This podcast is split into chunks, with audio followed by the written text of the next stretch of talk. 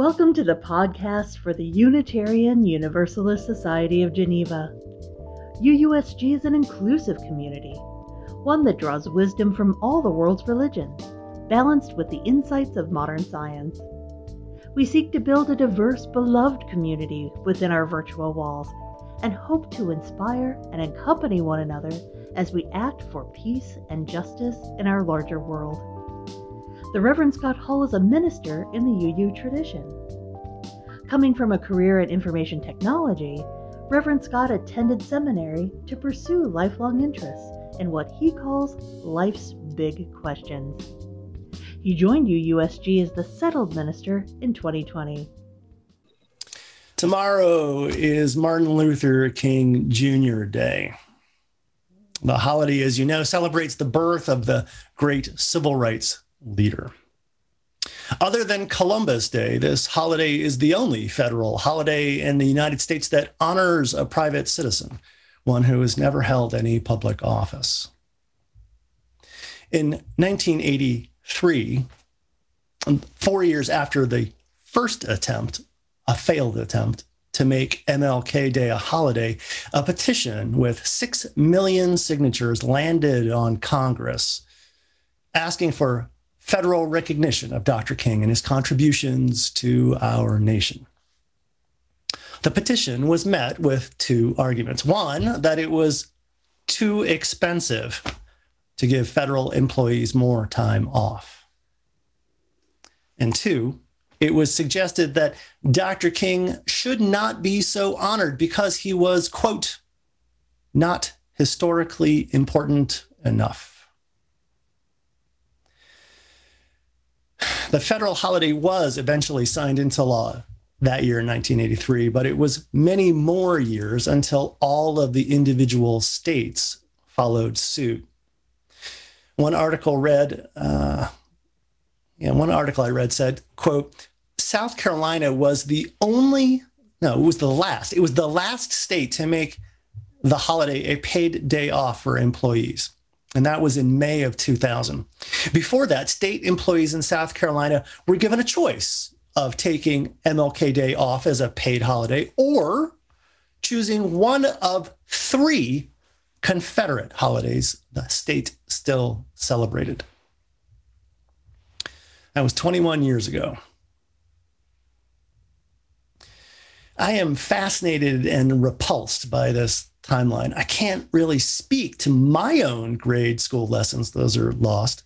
But I know for a fact that my kids learned about the Montgomery bus boycotts of the 1950s, the Atlanta sit ins, the Birmingham campaign, the March on Washington, the I Have a Dream speech, Bloody Sunday, and the Selma to Montgomery March. And they learned about the Civil Rights Act of 1964 and the Voting Rights Act of 1965. In fact, it's kind of hard to imagine this history today as, quote, not historically important enough. Hard to imagine the modern American story without telling the story of Dr. King. Hard to tell the full story of America without the stories that Dr. King struggled his whole life to tell stories of the poor, the marginalized, the, disinfect, the disaffected, the disenfranchised, and what we as a people did and did not do when confronted with those stories. Dr. King was many things preacher, provocateur, prophet, orator, organizer, troublemaker, good troublemaker. But one thing was certain our stories today would be very different without his stories then. This is, in part, what it means to be a giant. In a letter from 1675, Sir Isaac Newton wrote the following line quote, If I have seen further, it is by standing upon the shoulders of giants. Saying kind of makes an intuitive sort of sense, doesn't it? We see farther when we are lifted up. We build higher when others have laid the foundation. The work of science, of society, of the beloved community, all of these things do not spring forth fully formed like Athena from the forehead of Zeus. Instead, progress is the result of many hands, many minds, many hearts, a chain that links us back to our beginnings, one that leads, hopefully, out of the dark. We are all standing on the shoulders of giants. Today, this weekend, we honor one of them. There will be speeches about nonviolence, about civil rights, about a day of service, about our collective dreams for a better nation. But with all of King's projects, all of his speeches, all of the change we have seen since, it is his last project that I kind of want to lift up today as we try to honor this man and his legacy the Poor People's Campaign and the, mainly the two speeches that started it. This was the project King was working on when he was assassinated in 1968. This project mature, uh, represents his mature thinking, his attempts to get underneath and to finally address the fundamental and structural flaws that he saw crippling the American experiment. We'll get to all that in a moment. So, right now, uh, let's turn to the interactive portion of today's message. I'm going to remove the Zoom spotlight for a moment. And what I want you to do is go to your screens if you can and hit the button in the upper right hand corner of your screen, the one that says view. And pull that down and click on the word gallery. You'll know it's right because the screen will fill up with a ton of little boxes like we're all contestants in a game show. Now, looking at all of those faces, uh, your community, and in the spirit of our friend, the Reverend Dr. Otis Moss III of Trinity Church here in Chicago, I want you to turn to your neighbor. Go ahead, turn. Like you can make that physical turn. Just turn. There we go. Now say to your neighbor, neighbor, neighbor, neighbor, oh neighbor, oh neighbor, neighbor. Before the healing, before, before the, the healing, for the healing, there must be an accounting. There must, There be, must be an accounting. Mm, well done. Well done. Amen. Amen. Amen. Amen.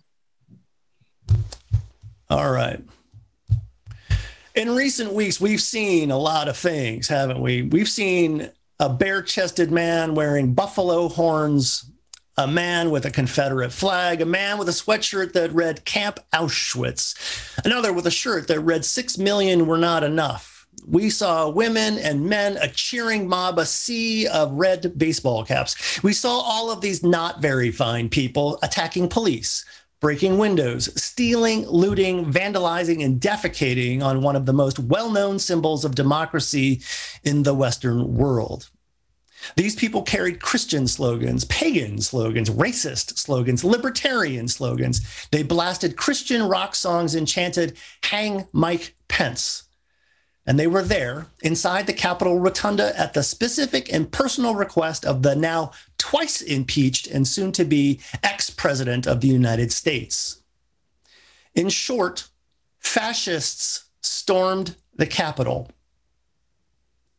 I think this is an important word for us to learn fascist, fascism. The belief that there are those that deserve your scorn, your malice, and your violence. Fascism. With those, the two main expressions, well, it's probably worth remembering. The two main expressions of fascism are one, a dictator, and two, the use of force to suppress opposition. Fascism, totalitarianism, authoritarianism, Nazis. There were actual Nazis in the Capitol. Internet nerds like myself used to cite something called Godwin's Law, which says that, quote, as an online discussion grows longer, the probability of a comparison involving Nazis or Hitler approaches one. It was a joke.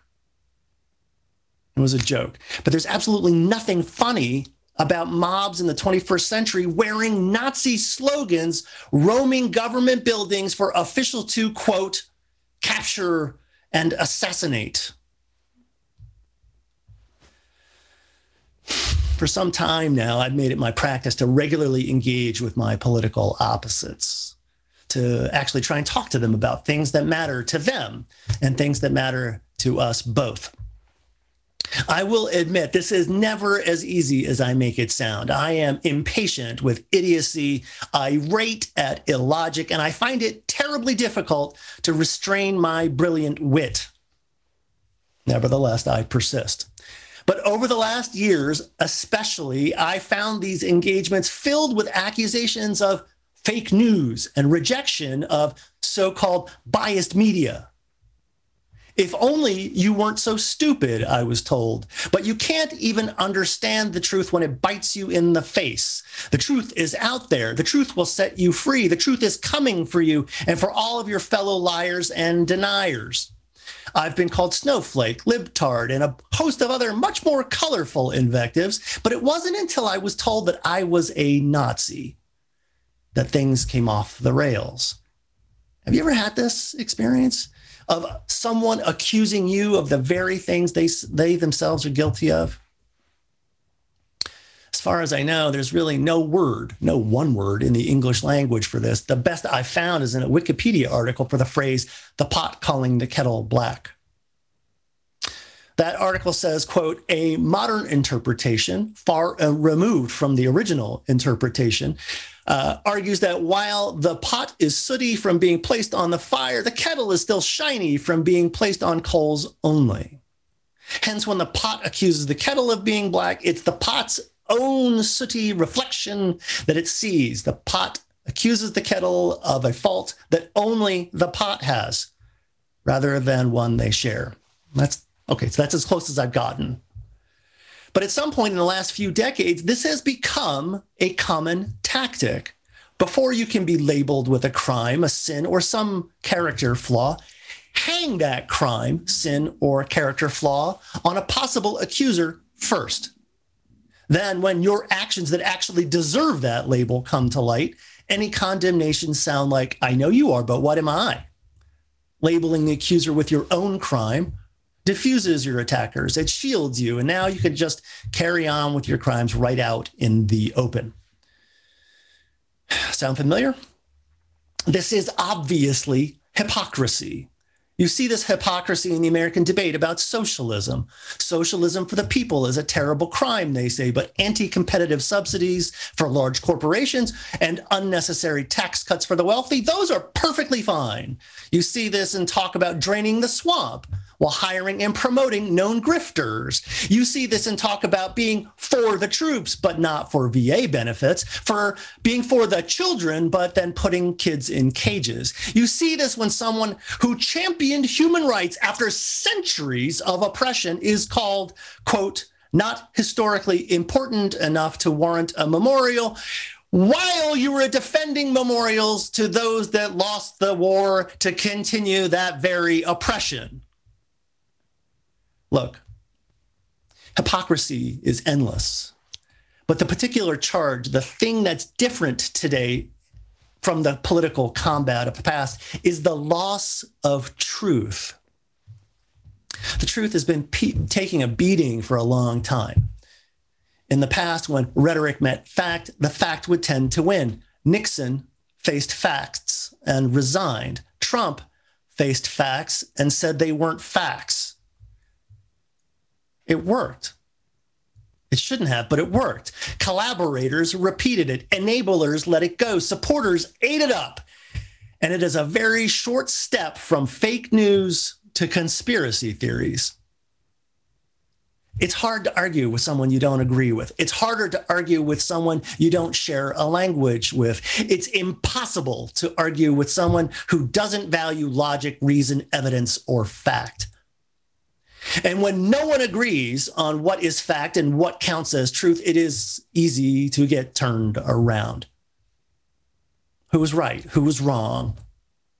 When truth is up in the air, how can you know when you're on the right side of history? Honestly, This is a great question. And it's a real problem because that's hard.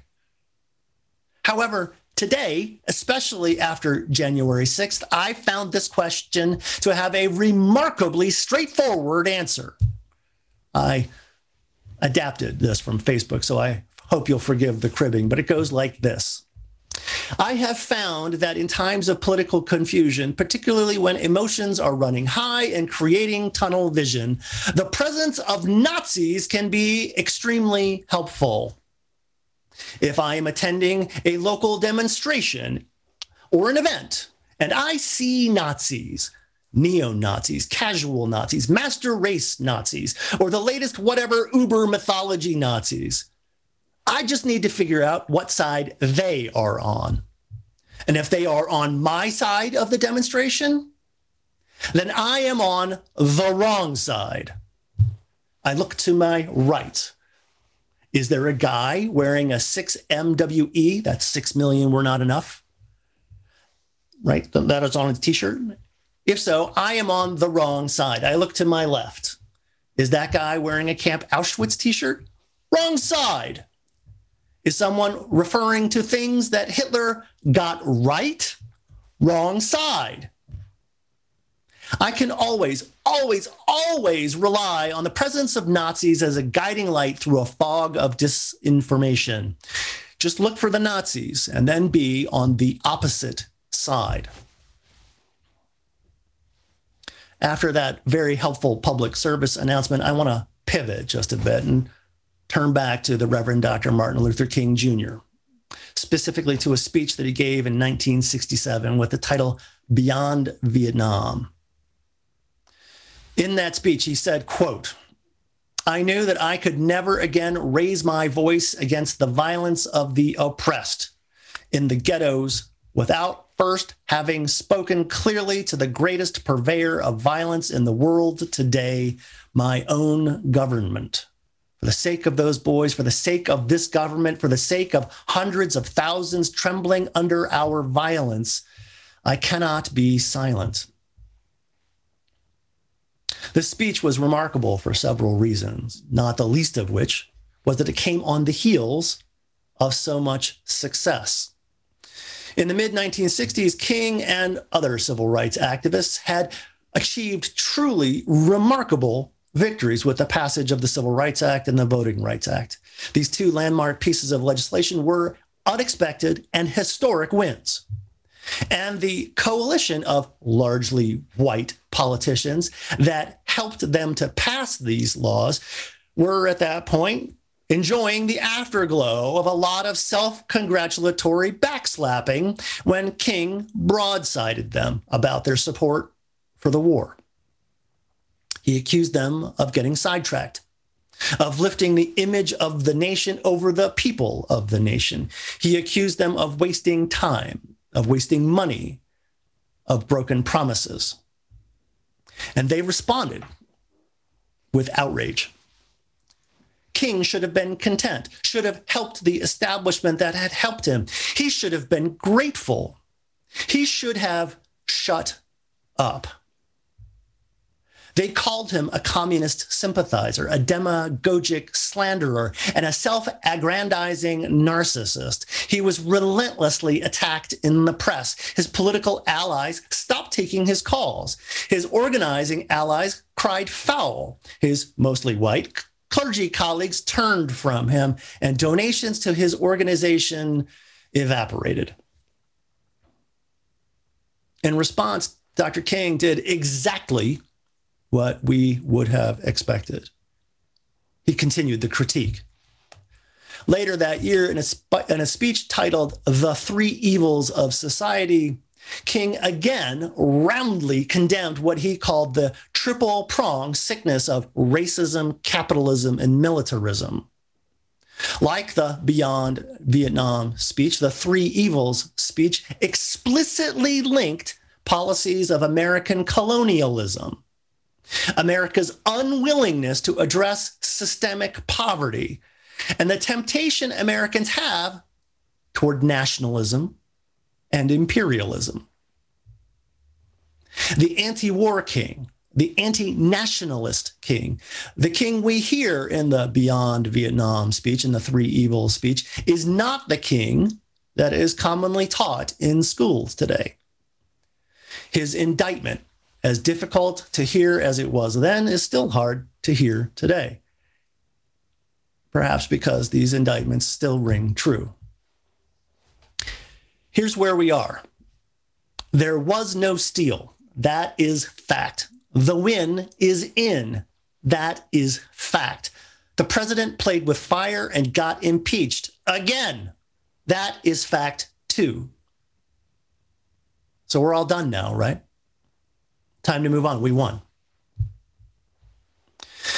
There are a quite a few. There are quite a few legislative leaders and media pundits saying that now is the time to come together. Time to let the new administration come in and to move forward on their agenda. It's time for the country to heal. Anyone who says otherwise is just as guilty as the insurrectionists.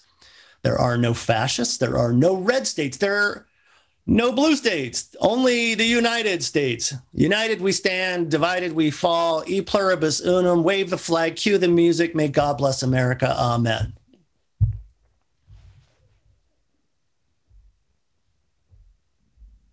No. Just no. This is gaslighting. Because what happened to us is more than a polite disagreement among friends. What happened on January 6th was not a mistake. It was not spontaneous, and it was not patriotism. And telling us that we should be grateful, that we should be graceful, that we should shut up and take the win and just move on, that's poison. January 6th was insurrection incited by the president, and not just the president because he had help with this. He had collaborators on the ground, planning, organizing, and leading. He had enablers in the White House, in the Senate, and in the House of Representatives, and in state legislatures all across the nation. More, he had collaborators and enablers and appeasers and a host of companies and media outlets.